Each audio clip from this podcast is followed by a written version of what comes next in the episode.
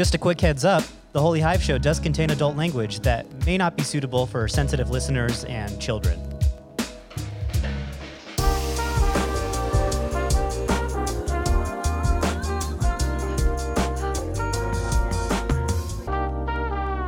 Hello, and welcome to the Holy Hive Show.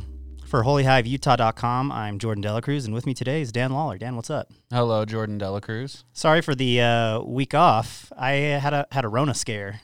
A, a real Rona scare. Yeah, I don't know. I just had a, I had some some weird uh, muscle achy, fatiguey symptoms that my significant other was also experiencing. So we thought it'd be best to maybe sit because if you watch on YouTube, you see that Dan and I do this in a studio. We have to be kind of close to each other, and so I was like, let's get a test first. But Truly. I thought we were just going to play it off as if we did an episode and everyone just missed it. yeah, We could have we could have gotten away with it. I, actually it made me feel good though the, the amount of people that were upset that there was no episode last week. Yeah, that was nice. Yeah, it was nice. I'm like, I'm, I'm sorry that I, I failed in my duty, but you know, thanks for supporting the show. Uh, but so we, we went and did the test, got the got the brain swab. Not a fan. We're clean. I went and did the the uh, the the test at the University of Utah, and I gotta say, I hate the way that they did the the results Uh-huh. for it because you've had the test, didn't you? Yes. And you went to Intermountain. I went to Intermountain Healthcare. Yeah, and I have some. I work with some people that went to Intermountain, and they said that you can like access your results through an app. Yes. with the University of Utah, you go do the test and they're like, okay, 20 there's a window 24 hours from now to 36 hours from now, which is basically the whole next day. Yes. And they're they're like if we call if you have it, we'll call you, but if you don't, you won't get a phone call. Yeah. And so there's no like negative like you're you know, you're clean. There's there's way too much wiggle room there, I think. It, There's it- there's yeah. too much room for clerical error. Yeah, re- yeah, and it, it honestly made every phone call because it was uh, I I got it done on Sunday, so I had to work the next day. Mm-hmm. I was working from home, and every phone call, every work phone call that I got, just was like made my stomach drop. Absolutely. Yeah. I I was mine I will say that even even with Intermountain Healthcare there was a bit of frustration because they gave me a pamphlet when they when they tested me and it gave me the instructions for how to access the app to see if I if I did test negative or positive. And in the pamphlet the example given literally just says result negative Uh-huh. and in my test result it said not detected and i was like oh does that mean that they haven't yet check, Yeah. checked my sample because Ye- this was yeah. back when it was like oh this is probably going to take five days to get this back Yeah, yeah, yeah. Um, and this was 24 hours later like it was 24 hours after i took the test that Uh-huh. the not detected showed up and so i just like still stayed at home and like hung out in my room Yeah. for a couple more days thinking like oh they just haven't checked it and then i called them and they're like no that means that you're negative and I was Oh, like, okay. maybe put that yeah, negative.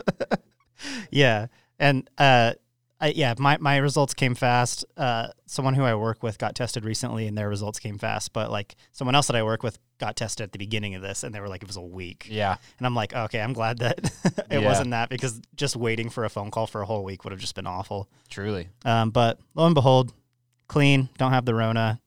And uh, in the past week, I've been just kind of consuming a ton of media, books, and, Yeah. and, and movies and stuff. Um, what have you been consuming over the last week, Dan? well most of my my consumption over the last week has been like fantasy football analytics because i've been gearing up for that sort of season Yeah. um, i also was watching a lot of nba playoffs Mhm. sorry to the jazz who by the time this podcast comes out will have been eliminated for a week so Yeah. we keep it topical here um, I like how you're you're, you're repping. Yeah, I- I Repping wore the the, home team. jazz, wore the jazz shirt, you know, to support. But yeah, mostly doing that. I've been, you know, reading some self help books and uh, going on a lot of bike rides lately. yeah. So Anything? Any any good books? What's this? What what's self? What's the what's the topic of self help book that you go for?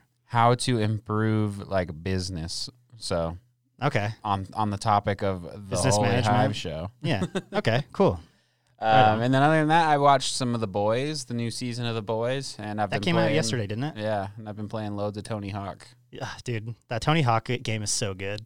It's just the nicest little nostalgia blanket Uh-huh. to wrap yourself in in all of this chaos. Yeah, and uh, honestly, they could have really phoned it in, and people Yeah. probably still would have loved it. But the like remaster of the, the the games is awesome. Yeah. it's really good. a lot of new like uh new challenges to complete Mm-hmm. and uh, yeah i think they did find fun way because the games are quick Yeah. Like you Yeah. can go, you can fly through the actual game, yeah. but it's the extras that have been added in that are nice. I Mhm. will say I don't love, and maybe it's because the the original thing is so pure. I don't love a lot of the new songs that they added. Yeah. And and I know that they did that because they couldn't keep, retain the copyright Yeah. for a lot of the songs. Mm-hmm. But the ones that stayed, like, it, it's so weird hearing because Yeah. you're like, I know every lyric to this song, but I've never listened to this outside the game. Power Man Five Thousand. Power Man 5000, like Papa Roach deep cuts and stuff. And like, this is super 2000, 1999, uh, like p- post rock stuff. Um, but yeah, really, really, really fun. Um, and I gotta, I gotta watch the boys. I've been excited for that for the Yeah. past year. They're doing it differently. Where now they're just releasing a few episodes and then doing it weekly. What do you, so I have opinions about that. Okay. Are you a binger or do you like the week by week presentation? it's one of those things where you know when you're taught a lesson and at first you don't really want to be taught a lesson but at the end you're like that was valuable for yeah, me yeah, like i would rather be given it all to binge right away. Yeah, but i do find it more valuable when i am forced to watch things on a weekly basis instead of hmm digesting it all at once. It definitely stays more present in my mind. It's Yeah. easier to kind of talk about and Yeah. analyze with people. Um so yeah i think i probably prefer it's the veggies you know? I prefer the i prefer Yeah. the uh the week to week yeah, for the benefit You of feel myself better. but man do i love to just like chow down on some dessert which Yeah. is just the binging i guess yeah, yeah. I yeah, and I'm I'm the same way. Like I'm so right now uh, I'm watching Lovecraft Country on HBO, yeah and they do HBO has always just done the week by week thing, mm-hmm. and I love the week by week thing because you it really gives you a chance to kind of talk about what's going on and then do what I love to do, which is theorize. yeah And that I kind of got into that with like Game of Thrones Mhm. when we were watching Game of Thrones putting on the old tinfoil hat put on the tinfoil hat, and it, it's funny because when you look back on it, like uh, the the binge mode podcast that they do at the Ringer, where they talk about they went through and watched every episode of Game of Thrones and kind of broke them down. yeah And you, and this was prior to season seven. They like had all these theories, and they were like, "Oh, this is totally coming in, in season seven. And then you see how wrong they were, Yeah. what direction they took the show. But like, I love that week by week theorizing, and that was a big thing with Westworld too, which is Mhm. like you never had any idea what was going on. Yeah, that's a show built for Reddit. Yeah, exactly. It's like its like whole purpose is to Mhm. get people to use Reddit. I feel like. yeah, and Lovecraft Country feels like that too, where I think the the showrunners, the main showrunner, is a woman who I think is mainly a writer. Her name is Misha Green, Uh huh. and Jordan Peele is kind of like the steward Yeah. of her work. Yeah. So he's like an executive producer, but I think he maybe has some creative input too. And then J.J. Abrams is also like an executive producer. Got you. And so it does have that kind of mystery box week by week feel. You're like, I have no idea what's going on. I think that Jordan Peele specifically loves that sort of symbol, like uh, symbology. Yeah. Is that a word? Symbologies, I'm symbolicology, having the worst brain fart.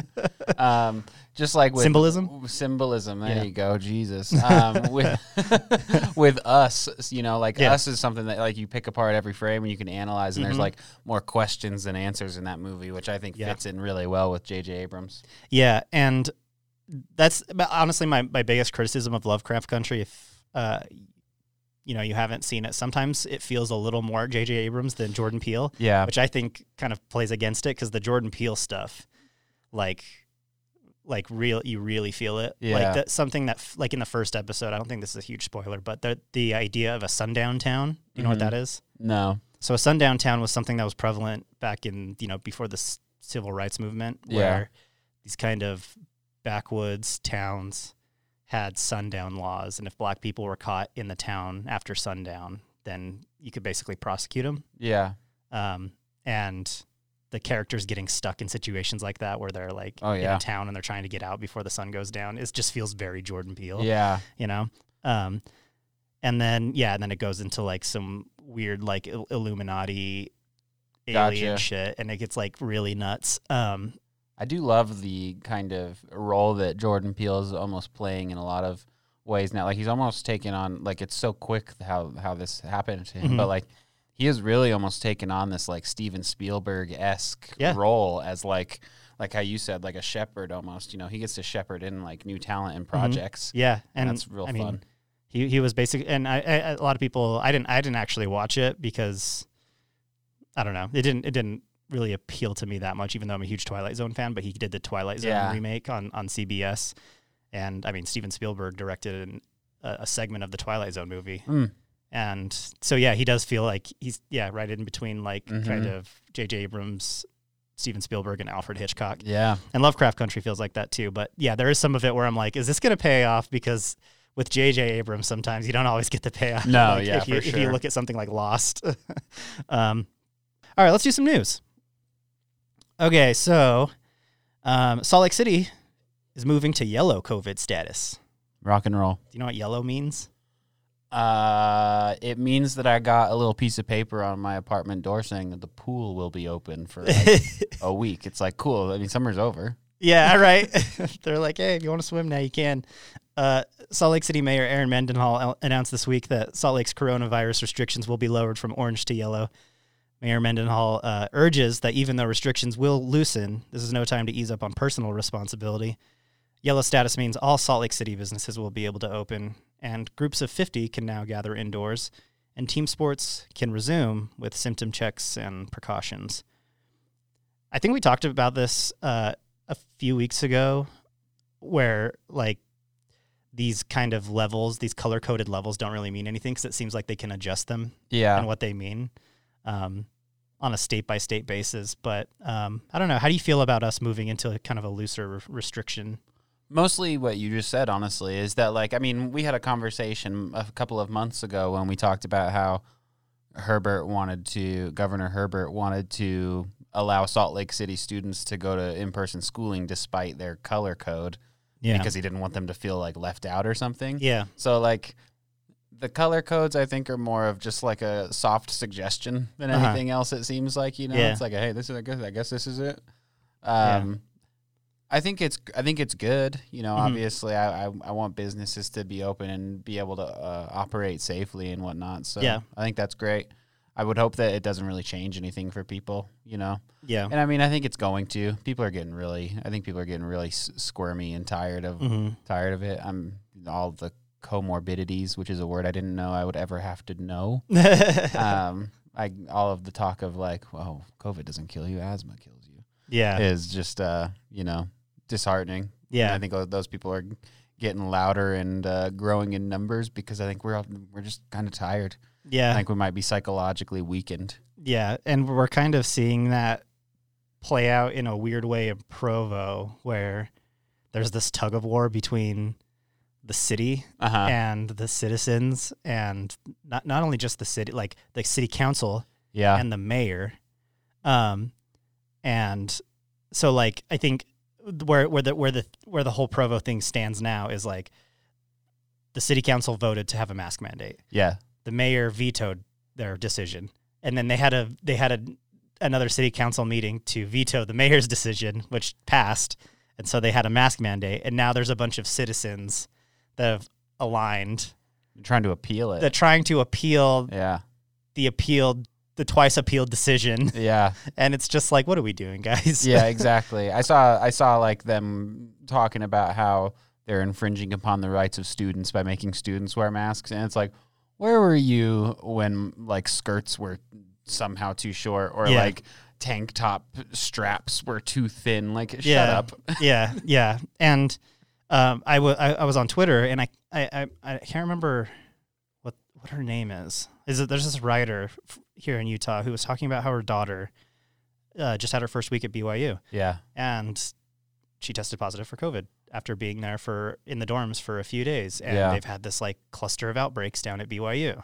And how frustrating it was that they've spent months and months quarantining and putting their lives on hold only to um you know, can, Yep. you know, only only for their daughter to contract the virus the first week back despite all the cautions you know not everyone Yeah. are taking and and I, i'm not sure i forgot to check to see if it went down but the people that threw that provo party threw another party this weekend and with know? more with Yeah. more eight year old songs. yeah, and it's like a yeah, it's another like BYU back to school party, and you have the city council fighting over, with citizens over whether there should be a mask mandate or and, and anything, and, and and now there's just students partying, and Yeah. they're you know they can't get uh, con- control of you know what's going on down there. Um, I do know that there have been 27 outbreaks in Utah schools since August 13th, when when people started Mhm. to come back. And I don't think that doesn't necessarily mean like there's huge numbers of students getting sick. I think an outbreak is literally two people. Like if Yeah. two people get sick Mm-hmm. um, at school, then they consider it an outbreak. Mhm. Um, But there were some that were more serious, like even in Oh, yeah. like elementary schools and stuff like Yeah. that. I think they are finding it mostly mostly through high schoolers, Mm-hmm. which does make sense Yeah. in terms of socializing. And we talked and about all that, a few Yeah. weeks ago. We were like, what would we do if we were in high school? And we Yeah. were like, we'd probably be shitheads about it, you know? And so, which goes to show that it's really important for uh, government leaders to kind of set the standard. to be the adults. Yeah.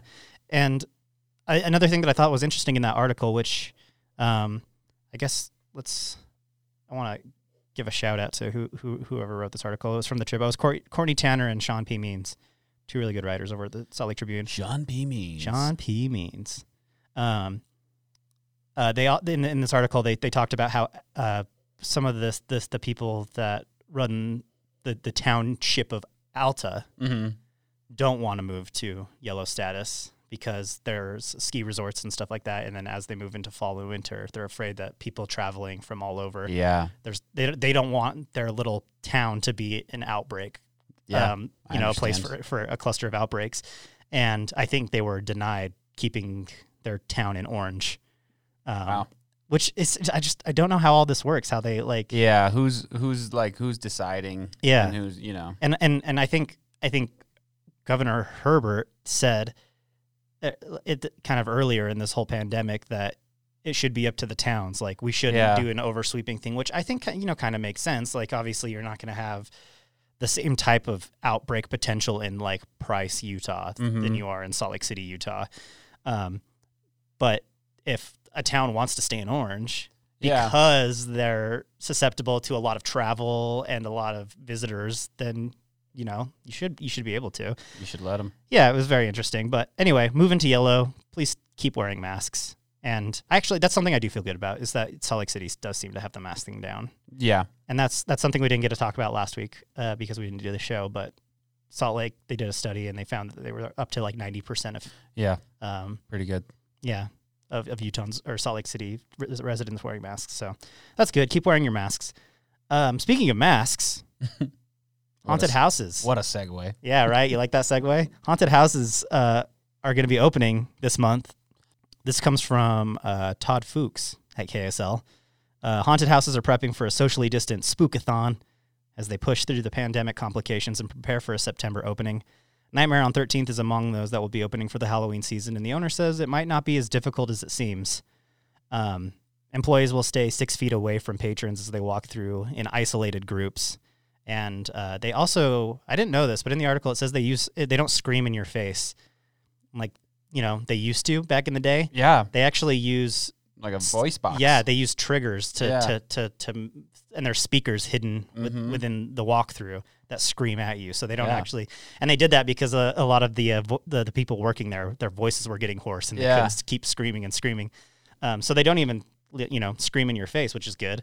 It does feel sort of like the kind of like the Wizard of Oz when when he steps out from behind the curtain. Like you know, it feels like oh, Yeah, not as scary. yeah, yeah. It's just a voice box. Um, what do you think? So we talked about buffets reopening a few weeks ago. Does this Yeah. sound worse to you than a buffet? No, haunted house? actually, sounds better. it it does because I mean like you're not sp- spooning food onto your plate that someone already spooned Mm-hmm. and someone else spooned before you. Yeah. Um, you know, there's there the, the fact that I'm not like constantly putting things in my mouth is is you know part of why I think it just sounds better. I mean, Yeah. I don't really care about about haunted houses Mm-hmm. typically, but but it does sound better to me to to Yeah. than going to a Chuckarama, which Yeah. is open. They've got signs in my neighborhood.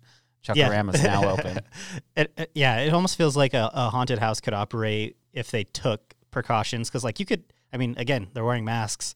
Can you put filters in those masks? Yeah, Um, so people are masked up, and then just make sure that you know everyone walking through is masked up, and that there's Yeah. a distance thing. Like, you could really um, choreograph the whole experience to be distant and you know I, I, I when I first saw this article come up, I read the headline and I was like, oh, I don't know if that sounds like a good idea. And then I kind of read through it and I was like, okay, that, that might maybe won't be the worst thing. When I, I I had the same exact reaction when I first when I first saw it on the rundown. I was like, oh God, no. and then I read it. I was like, oh, this seems like almost better setup than most other industries. Mm-hmm.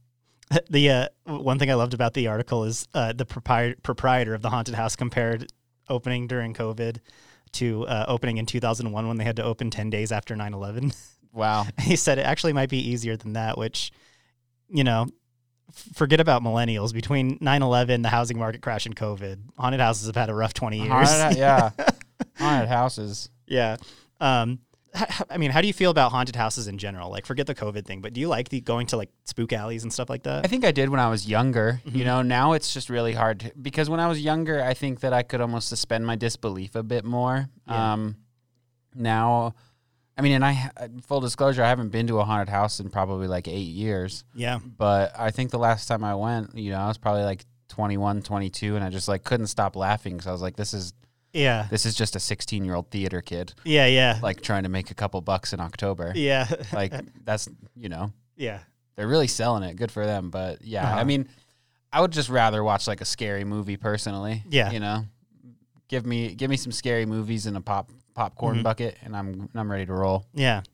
I generally do not like haunted houses. Yeah. Especially a lot of them seem they're, they they seem like cash grabs where they're just, you know, throwing people in clown costumes and, Yeah, you know, throwing some UV sensitive paint on the walls and black lights everywhere and True. stuff like that. And but I do remember and I was I was pretty young when I experienced this. Um and for people that have lived here and maybe are a little bit older, you have to remember Rocky Point, this this haunted house that was um, open, I think closed in the mid 2000s. mm-hmm. There was a place, there was a, have you heard of this, Rocky Point? I don't think so. So there was a haunted house called Rocky Point, and they like took this whole concept to the next level to the point where like they, They, had just killed people. Yeah they just killed they just murdered people. There was a chance you would get murdered if you went into this haunted house. No it wasn't so that that's what was cool about it was they didn't try to do the like it wasn't so reliant on jump scares or Yeah. we're gonna have a guy chase you with a chainsaw. You do get chased with a, a by a guy with a chainsaw but um but it wasn't necessarily about that. And i remember um hearing about how they brought in special effects makeup artists from like move like film crews and stuff like that Yeah. from like Hollywood and they they really put the emphasis on the set design Mm-hmm. and like genuinely like so when you I remember walking like I was probably 10 or 11 years old when I went I went with my aunt she just Yeah. took me one year and they weren't trying to do like a scary thing they were just trying to show you like a cool thing and like a lot of it was paying paying like homage to like horror movies and stuff Yeah. like that they would have this like set that looked like a neighborhood Mm-hmm. and so you're walking down, there's houses on each side, and it looked real. Like the the set dressing was incredible. And as you're walking down like this empty street, all of a sudden zombies start coming out of these houses Yeah. slowly and just start walking around you. They're not getting in your face, they're not jumping around, but they're just kind of like meandering and you're like, "Whoa, this is kind of crazy." Like you genuinely feel Yeah. like you're in a in a in a horror movie. You sound like a uh, like a rock and roll purist. You're like, it's about the music, Yeah. man. I, It's yeah. not about the money. but it really it did it felt more like art and I there was it. like there was like choreography and Mm. i remember they had like this whole homage to like slasher films where Yeah. each room was a different scene from a horror movie so that like sounds cool. i don't know why they went with halloween h2o but there was a scene from halloween h2o and i was like that was this was in the prime of my like youth Yeah. horror fandom and um I always get like really confused with the late period Halloween movies. Is that Busta Rhymes? no that's halloween resurrection So H2O is Josh Hartnett. josh hartnett yeah All right. Okay. you just you you pinpoint halloween movies by outdated celebrities Paul Rudd, Halloween 5, I think. Yeah, six. Six. Yeah, the curse of man. Those were some of those Oh, movies are pretty amazing. trash. Um, but yeah, it did. When when you're kind of making turning it into like an experience, and it is like this kind of, uh, there there and maybe that's why they it didn't work out because they Mhm. were spending so much money on making this whole experience really cool.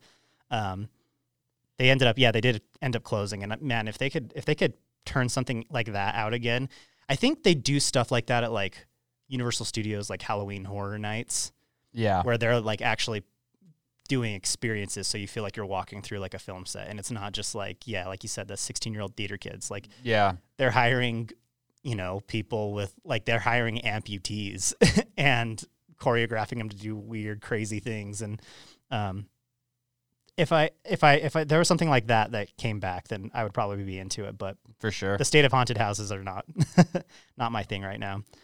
Um, but I did think about this: haunted houses might be scarier than ever now because True. of the potential the potential to get COVID. Yeah. That's And- true. And if they could make a haunted house that was like the the theme of the haunted house was like there's a plague. that would be the scariest shit ever.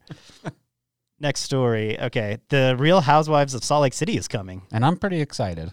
Oh shit.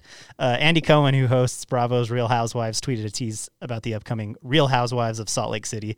His tweet simply said, Okay, I'm gonna say it. Hashtag R H O S L C is blow away. I'm not sure what that means. I read that too. I was like, I, that sound that sounds like like a hair treatment. Yeah. Uh, maybe maybe that's what it is. Oh, blowout is a hair treatment. Yeah, I think All so. right. Yeah. Um, uh, he also said it's a real curveball to the Housewives French franchise. Hashtag coming soon. Yeah. Um, he originally announced this project last November, stating, "We've always tried to choose a city that has completely unique personalities, and we also try to throw a little curveball now and then, pick somewhere you weren't expecting." So, what are your predictions on how the Real Housewives of Salt Lake City is going to play out? I think it like I'm I've never seen okay, I've never seen a single second of any of the other Real Yeah. Housewives programs. Um but this like genuinely excites me. I don't know why. I think it's because it's just like an opportunity because of the unknown. Like what you're asking me right now excites Yeah, me. the curiosity there, of there it. are so many variables like what are the housewives going to be like? Because I have a very specific idea of a Mhm. Utah housewife in my head Yeah, and it's a very stereotypical LDS idea of Uh-huh. that. And I don't think that's what they're going to go for. At least not Yeah. all of them, you know. I hope Mhm. there's at least like one doTERRA mom in there. yeah, Um, there probably will be. a mommy blogger is Yeah. going to be in there for sure, you Uh-huh. know. And I think that there there there at least has to be one or two like really prudish LDS moms. Yeah, yeah, because like when you think about like the the Real Housewives of Beverly Hills, hmm you already kind of have it in your head of what's the show, what the show's going to be like. Yeah. it's going to be a lot of It's like, the hills for 40-year-olds. yeah, yeah, it's going to be like a lot of women that have way too much money Yeah. and way too much Botox, and they day drink constantly and shop and fight fight each other. Yeah. and um, so and yeah, and and I I don't I- like I just don't know how this is going to play out. I I was thinking, is this going to be the youngest cast of the Real Housewives ever? Yeah, you just got like a 24-year-old. Yeah, with eight kids. Yeah. um, yeah, I, I, I, that's that's why I'm kind of interested in seeing how this, because like I think most of my experience or exposure to the Real Housewives is like parody of Real Housewives. Yeah, I think mine's all just like GIF based from Yeah. the internet. I've seen GIFs. Yeah, So which you know we might have a, a good slew of memes coming from Yeah. the Real Housewives of that's Salt one Lake thing City. I'm really concerned about is we need to get our Twitter account unlocked in time to live tweet along with this. I really wanted to like have some live tweeting of the Jazz Yeah. games, but I Me guess too. we don't have to talk about that. yeah, um, Fucking Twitter. yeah, uh, free Holy Hive. Yeah. Twitter. Um, yeah, I'm wondering if they are going to focus on more of the cartoony parts of like Utah, which Yeah. is like the the the Mormon housewife, and because I, I mean, if he if he, if that's the curveball that he's talking about, it's like yeah, usually the housewives are getting drunk and and starting drama. Yeah. That's not something that's really going to happen in Utah. So that's the curveball is like Mhm. they don't fight about those types of things. and that, I hope you know- it's not all of that, you know? Yeah, me too. Because I think that that would be funny to a degree, but like I don't want to just continue to like reinforce stereotypes about Utah, Yeah. especially Salt Lake City, hmm that aren't necessarily true. Yeah. And maybe that's part of it. Maybe there is like there's like the- we'll see a clash of like Mormonism with non-Mormonism Yeah. in these like groups of housewives. I, Hey, another- if they do the if they do the uh, another thing that we missed out on talking last week, if they do have one in Utah County, which is not Salt Lake, Mhm. Maybe she'll be one of those new Mormon moms on the medical marijuana. yeah, that's true. MMMMM. Yeah, Mormon moms for medical marijuana. yeah, yeah. That would that would be cool. Just like Stoner Mom, Stoner Yeah. Mormon Mom. Yeah, I like the I like the DoTerra call. That's a good prediction. Yeah. Um, the other prediction is there's gonna be a ton of kids with really annoying names. True. You know, that seems to be Yeah. like a staple of of, of Utah. Um, but yeah, I'm actually really interested to see how this plays out. I am Like, too. I'm not at all a, f- a fan of like these types of. Well, you know, uh, I should say though, with 2020 and the way I've been consuming media, trash TV has been a little more prevalent in my life. Mm, okay. Like I kind of got into like 90 Day Fiance and stuff like that, It- and you know, it's something that I always roll my eyes at, and then I'm watching, and I'm like, I can't look away, yeah. and it just it's like one of those things that makes me feel better about myself. I'm I like, hear you. okay, my life isn't too in shambles. Therapeutic. yeah, it is a little therapeutic. Um, so we'll be looking forward to that. Hopefully, our Twitter account's unlocked and we can live tweet uh, the Real Housewives of Salt Lake City. This one was kind of inspired by an article that uh, I read in the Salt Lake Tribune by Robert Gehrke. Um, he wrote a piece, a great piece in the Salt Lake Tribune uh, this week about the stateroom and how there was this kind of uh, drama with their liquor license. How Yeah. they haven't hadn't renewed it or anything like that, and a lot of people saw it as an omen. The stateroom was going to close. That's what I had figured. Yeah, me too. Yeah. Honestly, when they were reporting about all the bars and stuff that hadn't been renewing their liquor license, which some uh, ended up letting them lapse. Yeah. Um, I know the Punch Bowl Social Club did, which I don't want to kick a, a Yeah. dog while it's down, but I did not have a good time there. it's not not not not really my thing.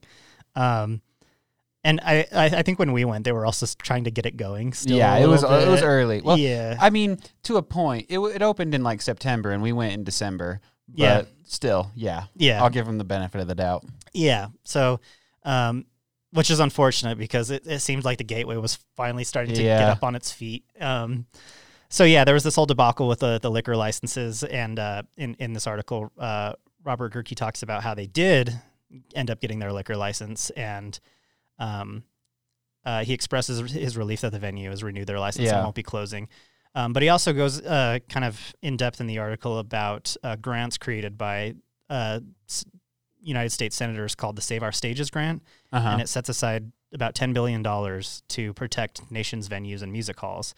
Um, and he praises those efforts, stating, uh, "The Save Our Stages Act would be worthwhile a worthwhile investment in ensuring culture and the arts don't fall victim to the pandemic, and in keeping our communities vibrant and alive." Which I completely agree with. yeah, You know, those are a, lo- a lot. Like we want to go back to movie theaters, and we don't want to see Salt Lake Film Society or the Utah Film Center suffer because Yeah. of all this. Um, on the other side of this whole pandemic, we hope those places are open, and so um, music venues are the same thing, where they're really struggling because of the nature of their business, and everyone misses them, but no one can can um, experience them right now. And so we need to find ways to support these music venues. And if honestly, if you can find a way to donate to some of these music venues or movie theaters or places that can't operate, I'm sure there's a way to do it. Um, but they do have a grant set aside uh, to kind of keep some of these places open. But uh, with this article, it kind of inspired us to talk about our local music venues. And I, I just wanted to put together a top five list of, of music venues all right, because I've got opinions yeah. about music venues. I actually don't. I when we were doing this, I was like, wow, I really don't have that strong of opinions. really? Yeah. Okay, I got opinions. Well, I guess I guess I don't. It's not that I don't have strong opinions. It's that I found out found that I don't actually love a lot of. There's not many venues that I really Yeah. love. Yeah, there's so I think I I think it all depends on the experience that you want. Yeah. Um, I don't know if it was just the way that we grew up, but w- when we were younger, diving music venues were like big to us. Yeah. Um, Well, I- we were very much into like punk rock and underground sort of Yeah. music where you have like a seven dollar show. You don't have Yeah. to travel to the like Vivint or Delta Center at Yeah, that time. There were kind know- of these little tiny dumpy music halls that were in your community. And I remember like in eighth grade finding out that there was a music scene. Like I didn't Yeah. you know, it's that it's that thing where you don't know about cool music until you're exposed to older people and they're like, Oh yeah, you gotta check this out." It's the Knives Chau, Scott Pilgrim. I just found out about cool music two Yeah. weeks ago. Yeah, yeah. exactly. And I was like, I, I remember my friend going, "You want to go to a show?" And I'm like, "A show? What do you mean a show?" And he's like, "Yeah, we're gonna go watch these metal bands play Yeah. in downtown Ogden."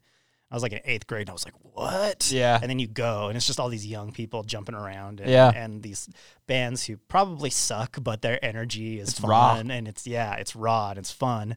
um, get kicked around in the mosh pit a little bit. Yeah. Like that thing, that, that that kind of stuff was really really important to me, almost more so than you know going and seeing you know Fall Out Boy. Yeah, in, in for sure. a bigger venue or something like that. It's these smaller venues that really had an impact.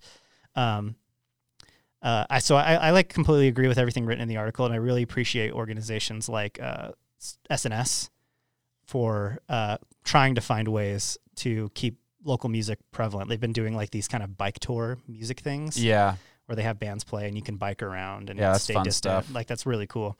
So let's go down our lists of uh, our top five venues. Let's start with five and go and, and work our way to number one. Really quick before we go into it, because you put the you put the the qualifier that it has to be in business. Yes. I do just really quickly want to say that I love Okay. and miss the old Wild Mushroom Pizza.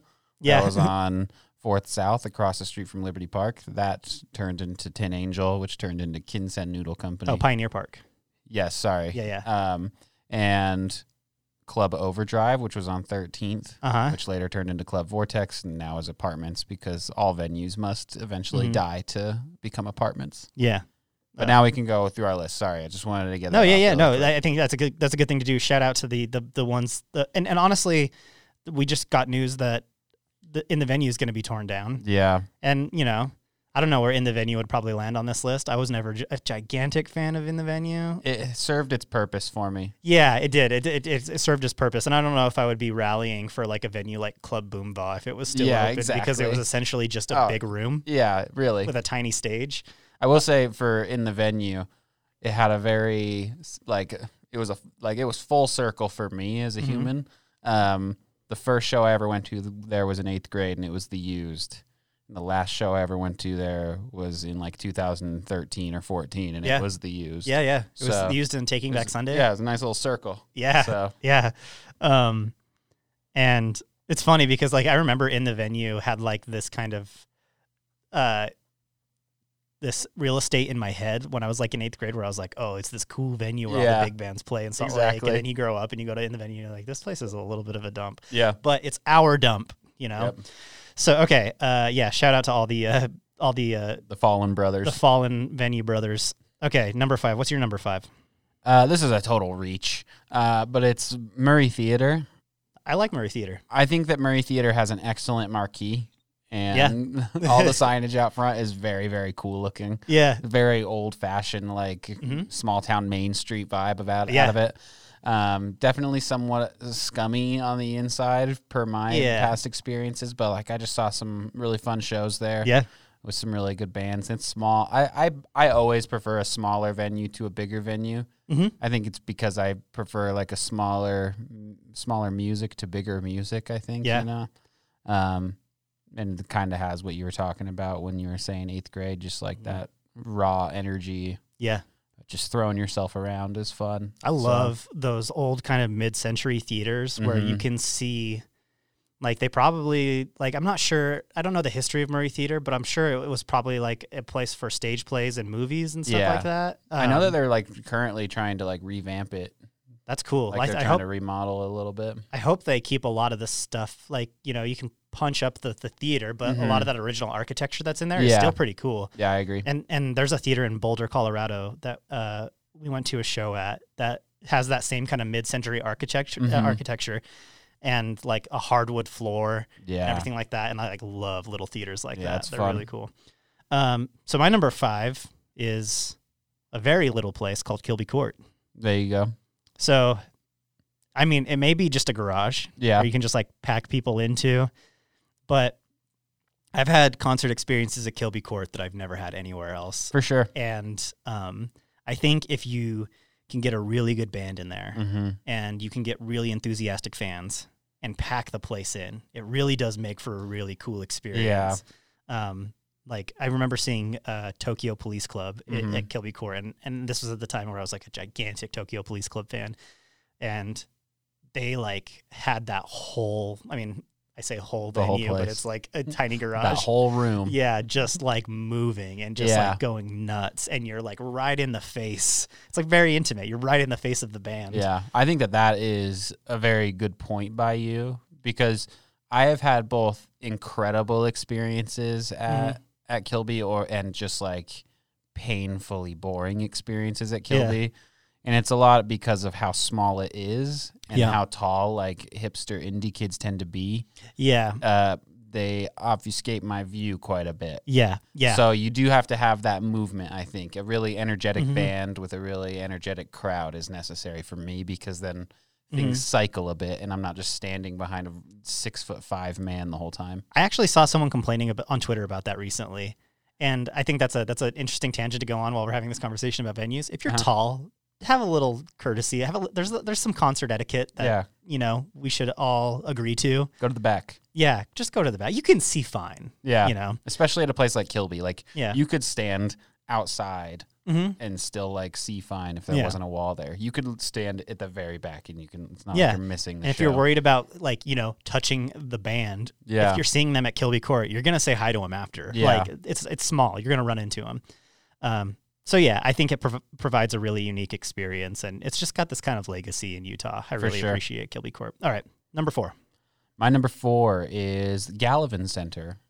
Yeah, Again, another reach. This is what I this is like I the last Mhm. two I really struggled with. yeah, So Gallivan's great for those summer outdoor concerts. You know, Mhm. it used to be where they had the Twilight concerts before they moved them to Pioneer Park. uh huh, Um, you know, it's just a really nice place. It's got got a great, yeah, just great fixtures all around. yeah, You I, know? yeah. I think a lot of people complain about the layout of it and how it's all wonky. Yeah. and, whereas Pioneer Park is just kind of a field. Yeah, I actually really like it because again, like if you it's tiered seating almost. Yeah, yeah. There's like these tiers to it. Like Yeah. you can, like, and, and when they pack in Gallivan for a concert, you see people like sitting on the railing of the bridge Yeah. Mm-hmm. and everything like that. And then they have the uh, the kind of like rec center that's in the back part of Gallivan, Mhm. and that deck up top gets filled up with people. And when you pack that place in, it actually can provide a really cool Yeah. concert experience downtown. big fan. Yeah, I really like Gallivan Center too. What's your number four? Uh, my number four, is Saltair. And this is another one where people have opinions about Saltair. Yeah, I don't really like Saltair. That yeah, much. a lot of people don't like Saltair. I love Saltair. Um, it might not ha- have the best sound. It might be a little echoey. Yeah. And um, but I love like again. I, I, it goes back to like the the architecture fetishism. yeah. I love. I the, can like- totally see that. I love the like history of it, the architecture of it. Um, and I I love also a balcony. I see, and that's my biggest issue with it. Honestly, Really? is the bar section sucks. Like Yeah? it's to the s- a bar should never be to the side. I don't think like it's to the side, so it's just a very strange angle. Yeah. You know, if I'm gonna be going up a bunch of stairs, put me in the back so that I could like just get a good look at the. Because when you're on the side, you're still just behind a bunch of people. Yeah, if you're standing in the bar area, you can't really see over because it's it, and not only I guess the, the the other problem with it is that it's positioned close to the front of the stage. Yeah. where if you have to be looking over the railing to be seen Yeah. down at the stage. So if you're standing in the bar area, yeah, I, I understand that gripe. Um, You also gotta leave like 45 minutes early if you want to get home Yeah. that night. yeah, that's the that's the other thing. Uh, if it's it's all the way out in like near Tooele, and it is a bit of a drive, and And the parking. I Yeah. was more talking about the parking than Yeah, the, the- the actual drive. yeah, That I- parking lot is a nightmare. yeah, you want to you want you want to kind of cut and run early. Mm-hmm. But I also like uh, sometimes they'll do concerts on on the back lawn, Yeah. and if you've ever been to a concert on that back lawn, that that Salt Lake sunset, It definitely is that. nice. You know, it's like it's pretty magical. And actually in uh um, did you listen to the Joe Rogan episode where he talked to Post Malone? No. He actually cited that as a reason why he moved to Utah. The salt air? Yeah, he he played a show at Saltair, and they put him. They they said it got oversold. Uh huh. And so they had to move it out there because when they move a show out there, they can open up the venue Yeah. and there's the top deck outside and they can bring more people out and it kind of provides a better view and, and it's not so packed in. And, nice. and so he said that they, they oversold it, moved it t- to the outside. And while he was like doing his show, like he had that Salt Lake sunset Yeah. and he just like, he just like kind of hit him in, in a certain way. And he, he just, it made him wanna, it inspired him to move to Utah. And must g- not I have been. that. It must not have been one of the super smelly days. Yeah, that's another thing. With a lot of flies and mosquitoes. But also, it's just it's another one of those things that I just like. I yeah, it's it's kind of gross, but it's it's it's our kind of gross, you Yeah. know. Where I'm like, Something you can feel. ah, you know, a farmer might Yeah. feel nostalgic at the smell of horse shit. Yeah. and that's the kind of feeling that I get with Saltair. Um, so that's my number four. Uh, number three. Looking at the the rest of our three, we have the same three, just in a couple. Just just one of them is a different order. Okay. So my number three is Red Butte Gardens. Uh, If we're if we're ranking based solely on like the environment and you know kind of like the presentation, that is the clear cut winner. Yeah. You know, I think that it would be number one for me. Mm-hmm. Um, it's got obviously the seating is, is wonderful. The Yeah. stage is great. The sound is good.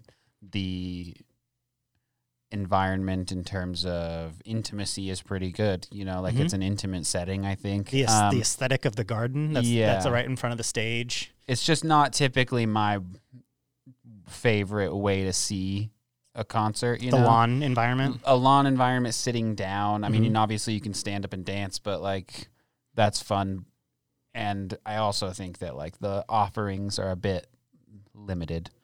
I don't think that. the programming isn't right up your alley. yeah. I don't think that music with an edge gets enough play anywhere in the Yeah. state. Like festivals, Mhm. festivals are all indie hip and hip hop Yeah. and like that's pretty much what outdoor concerts are all too. It's just like Mhm. indie and hip hop. So yeah. I yeah. like indie and hip hop, but it's just not my cup of tea in terms of a concert. Yeah. So I put it at number three, despite it being a real number one. Yeah, uh, yeah, and that- so Red Butte Garden is my number two, um, and I yeah I think it's I think it's a beautiful venue. It's really well run. Uh, Yeah. It, it has a great um, like it just it's just a unique experience Mhm. where um, it's it's pretty intimate and they program it again like this is I, I think for our kind of age group Yeah. it's not the most popular choice because um, the programming is a little more geared towards maybe older groups.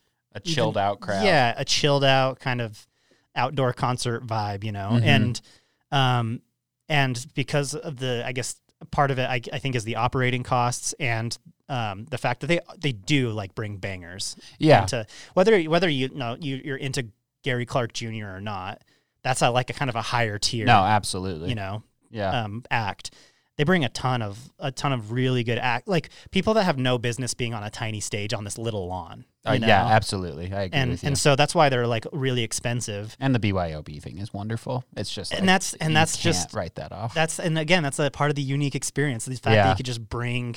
I've seen people bring Gatorade coolers, the orange Gatorade coolers that you see at football practice. Yeah.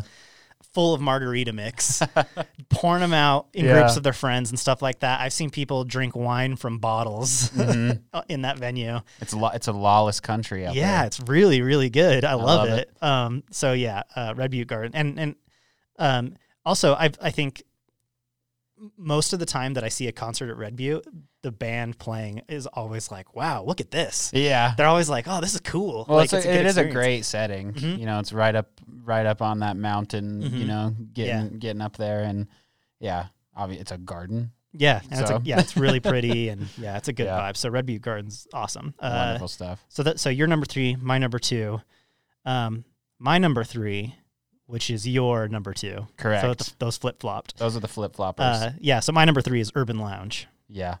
Again, the intimate experience, Mhm. smaller. I don't want to put it down by saying divey, but divey is not necessarily a bad thing I don't think me. you're putting it down by saying divey. Yeah. I mean, you enter that bathroom. That is a divey bathroom. yeah, yeah, yeah. But you know what? Again, it's the aesthetic of the whole thing. you Yeah, know? I- I, love it. And, they definitely have, in my opinion, the best alcohol selection yeah, of, yeah. of any of the of the places that I'm talking Mhm. about here. So And honestly, the, the they do they do really well with how they run that little bar in the back. Like Mhm. those, the bartenders bust their ass to get everyone drinks, Yeah. and it doesn't always feel like you're waiting forever and Mhm. stuff like that. Um, so yeah, nice little downtown location. I love it that it's kind of more in Central City and not quite downtown. yeah, Um, that's a part of the city that I really like. Um, and their programming is always good. It's kind of like this. It's kind of like where you go to catch a band right before they hit it huge. for sure. If they're a little bit bigger than like uh, going to Kilby Court, uh, but next time they come, they're going to be selling out the complex. Exactly. You'll catch them in the middle at Urban Lounge, which is Mhm. a really cool place to catch a band, like you know, Yeah. like that. Um, And it does have the exclusivity of a 21 and up crowd. You Yeah. Know? And I remember when I was like 19 years old, always there was always bands that I loved going to Mhm. play at Urban Lounge, whether it was This Will Destroy You or POS and Doomtree or whoever, whomever, like all of these bands that I loved would be going to Urban. I always thought it was like the, this mythical place, and I remember when I finally got to go there, it was to see Dessa and Sims, Uh huh. and it was just like, oh, this is just like every other venue I've been to in my life. Yeah. kind of gross, pretty cool, Yeah. you know. nice intimate experience. The Yeah. stage isn't like way high. Yeah, I Um, love Urban Lounge. yeah, and there one too. thing that I really like about it is the there is a camaraderie that is formed in a smoking area of a venue, I, I and they yeah. have a great smoking Yeah. area. if we could if we could make another uh, list of like the best smoking patios in Salt Lake Yeah. City, which actually is a very interesting list to make. Yeah. I think Urban Lounge would be up there. Yeah, I love that patio. Mhm. Just going out in between acts and just like Yeah. even if you don't smoke, you just hang out. Yeah. You know, Yeah. wonder what someone is smoking because it smells good. Get some fresh or not so fresh air. Yeah, exactly. And and a lot of the time that's where you'll run into the band, you know. They're Yeah. out there too smoking and for sure. like I remember we went and saw Twin Peaks there Mhm. and the whole band was that they're, they're all smokers and they were just all hanging out smoking while the opening act was playing and stuff like that, hanging out, talking to people, drinking beer and yeah, yeah, it was it was awesome. Um, and yeah, it, it is like small and intimate enough that if you go see a band that you really like there, you're probably going to run into them and talk to Mhm. them for a little bit. Like we saw Doomtree there. yep. And speaking of seeing Doomtree there, um, you remember when we saw Doomtree in uh, Denver? Yeah. So the Marquis Theater Yes. reminds me so much of the Ur- of Urban Lounge. Like that was the same kind of vibe, where it's like this small stage in the corner, bar in the back. Restaurant owned Right by the next- same yeah. company next Yeah, door. right next Yeah. door. Yeah, it was like kind of the same setup. And I wonder if like maybe so Urban Lounge, I think it's they're owned by SNS. Yeah, because Yeah. yeah, SNS owns Rye as well. I wonder if they they they know the people at Marquis Theater. That'd be It interesting. seems like a very similar setup. It really is. Yeah. Um, but I those do. I did love that Marquis pizza. Just like Yeah. really, really, really good. really big slices. Yeah. Love it. Also another like I had like probably three or four conversations with strangers just sitting out in the Yeah, smoking area front. So it's like that same kind of vibe. Exactly. Um, Denver's a really friendly city. I Yeah. love Denver. Um, okay, we have both have the same number one, We do have the same number one. and it is the Depot. The depot. What do you like about the Depot? Pretty much everything, honestly. Mhm. Um, it, it is the most, in my opinion, the most versatile Mhm. uh, of places. Like I've seen comedy shows there. Mhm. I've seen performances by small bands, big bands, Mhm. punk bands, electronic bands. Yeah. Like it is a Rorschach test for a, of a venue, pretty much. Yeah. Like it, it looks at if you look at it, it is whatever you want it to be, basically. Mhm. You know. Um, seeing Tycho there was a wonderful Yeah. time because they have great presentation. So you can put the video screen. You know, they got you got the video screen behind them. You can do Mhm. some fun stuff with that, and then seeing like I saw Descendents and the Bronx there. Yeah. And the Bronx, that was one of the most fun experiences I've ever had. I've seen the Bronx like 16 times on accident. They're Uh-huh. always just opening for punk bands that I want to see. Yeah. And I just remember I was in the circle pit that was formed. The singer just jumps on in with us Uh huh. and he's just like vocalizing directly from the pit. And like I'm running around and I just get my leg caught up in his microphone cord and I'm just hopping like with my hand my hand on his shoulder. He is like screaming his lyrics while trying to help me unwrap Yeah. as I'm hopping one footed. Uh-huh. It's just And you just won't have that experience at like complex. Exactly. Yeah. You can't have that experience everywhere. So like the Mhm. depot, just very versatile. Yeah. Wonderful bathrooms. Yeah. Yeah. Good. Ba- yeah. As far as facilities go, Yeah. like this, yeah, the Depot to me seems like if we're like the the things that I wanted to consider are like sound quality, uh, the concessions or the bar, Yeah. and the accessibility, like where is it located, how's the parking, the cleanliness, the experience, and it kind of hits all of those things. It really does. you know, there might be a venue that does one better than the other, but that's like the perfect down the middle. And it's, I and it's, agree. and it's and it's small enough that it doesn't feel like a theater. hmm Like I feel like Murray Theater feels bigger than the Depot. The Depot feels Yeah. kind of small, but I will say those stairs sometimes can be a killer. Yeah, I do prefer, just like with Urban Lounge, I prefer the 21 and up show yeah, at the depot because then they got the bar on the lower level open. yeah, Whereas they don't have that if it's an all ages show. uh huh. So I do prefer a 21 and up show at the depot. Yeah, if you get it to a, to a 21 and up show at the Depot, it's like perfect. yeah, Yeah, it's my and then favorite. yeah, you have both bars, and again, I love a balcony. Five dollar parking a block away. Like Mhm. I'm not afraid. I'll pay five dollars for parking Yeah. any day of the week. Yeah, especially if it's to, like, accessible. yeah, as opposed to the goddamn uh, what are we talking about? Saltair. Yeah, yeah. yeah. Oh yeah, yeah. Not great parking. Where it's like all the way out in the sticks, and Yeah. then there's a crowd that you have to be out out of the venue. Yeah. which is like the biggest problem with like USANA too. It's like way out in the sticks. Yeah. I always feel also very awful watching a show at USANA at sunset because the sun is facing the stage, Yeah. and like if you want to see performers sweat, go see them at USANA Yeah, because they're all, like. I always feel so bad just for like squint. It's like, yeah. is there anybody out there? a little Titanic. But yeah, like the versatility of the depot, and I yeah the com like it actually does make a good like kind of alternative comedy room. Mm-hmm. Like it's Yeah. kind of cool how they can I saw up, Anthony Jeselnik there. which is like the perfect place to go see Anthony Jeselnik. Yeah. Um, and that was even probably before the like renovations of like Wise Guys and stuff like that.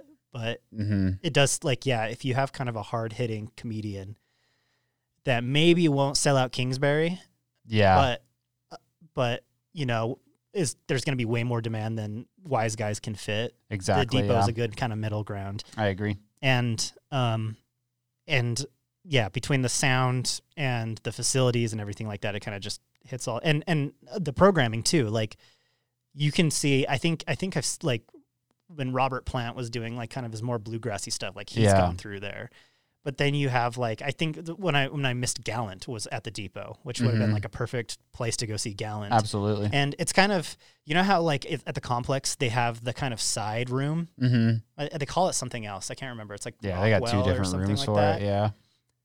When they do the side room thing, it feels like about the same size as the depot, Mm-hmm. and I'm like, why don't you just do this at the depot? Like, Yeah. like let's you know let's let's do away with this. Complex can be the complex, but if you have a show like that, like we saw, uh, do you remember seeing Lil Dicky Yeah. at that little side room? yeah. He put on a great show, but man, if he was at the depot, I think it would have been like way better. Yeah. And then again, the bar situation's better. But. Yeah, and I think just in terms of the rest of them, you Mhm. know, like I, I think it all is kind of dependent on the show. Like I think Metro can be a fun venue Mm-hmm. depending on the show I'm Yeah. seeing at Metro. It's Yeah. really long. Um, yeah, yeah, it, it is like a literal music hall. Yeah. Yeah. um, I don't like the complex very much. Yeah, I don't like USANA very much, and I haven't been to Union Event Center hmm since it was the rail, and even then that was for like a, it was just a gay club. yeah, night. yeah. So and that's I think that's the problem with a lot of these places is like the complex feels more like a warehouse than yeah, a it feels more like a complex than a venue. truly. and uh same with like the like the event center, like these Mhm. kind of event center type places like they don't feel like a venue. The depot feels like a venue. It does. Like, you're, like you have bars and you have a good presentation, a great sound system, and it feels like that building was meant for that purpose I agree. and I think that goes a long way. Um, but yeah, I yeah, and, and Metro feels like they're gearing it towards that venue experience because they have like the bar along along the Mhm. side, and then they have like the smoking outside, Yeah. and it feel it start, it feels like a venue. I haven't been there in a long time. I don't think I've been there since we saw Aesop Rock. Yeah. It's probably the last time I was there. Yeah, which actually was a really great show. was a good show, yeah. that was a fun a fun show at, at Metro. Um, so I, I feel like Metro has like the potential to be more of like a venue Mhm. that gets like some more hard hitters. I don't I don't know. I can't remember. Is parking like pretty bad there though? Yeah. I mean, I don't think I don't think there really is parking. yeah, it's just like kind of throw your car wherever. yeah. Yeah. Hope for the best. Anyway, that, just talking about this has made me really want to go back to shows. Yeah. So support your local uh, venues, your local artists, things like that. We'll. Uh, I'm I'm really excited to go back and and see some concerts. One day. One day we'll get there. Um, so that's going to do it for today's show. Uh, thank you, everyone who supported us uh, through our absence last week. Yeah. It was really hard. Um, we're going to be working on the website a lot this week. So uh, check pr- probably after, I mean, it's probably going to stay as like a single landing page for the weekend, but check back next week and, and we're going to kind of revamp it. And if you haven't yet, uh, subscribe to us on YouTube, uh, where you can find the video version of this podcast. Um, subscribe to us on wherever you get your podcast, whether that's Spotify or Apple, Google Play. Um, and then you can follow us uh, on Instagram at Holy Hive Utah. And uh, we'll be back next week. We will. And until then, stay safe, mask up, and uh, support local venues. Salud, mi familia. Later.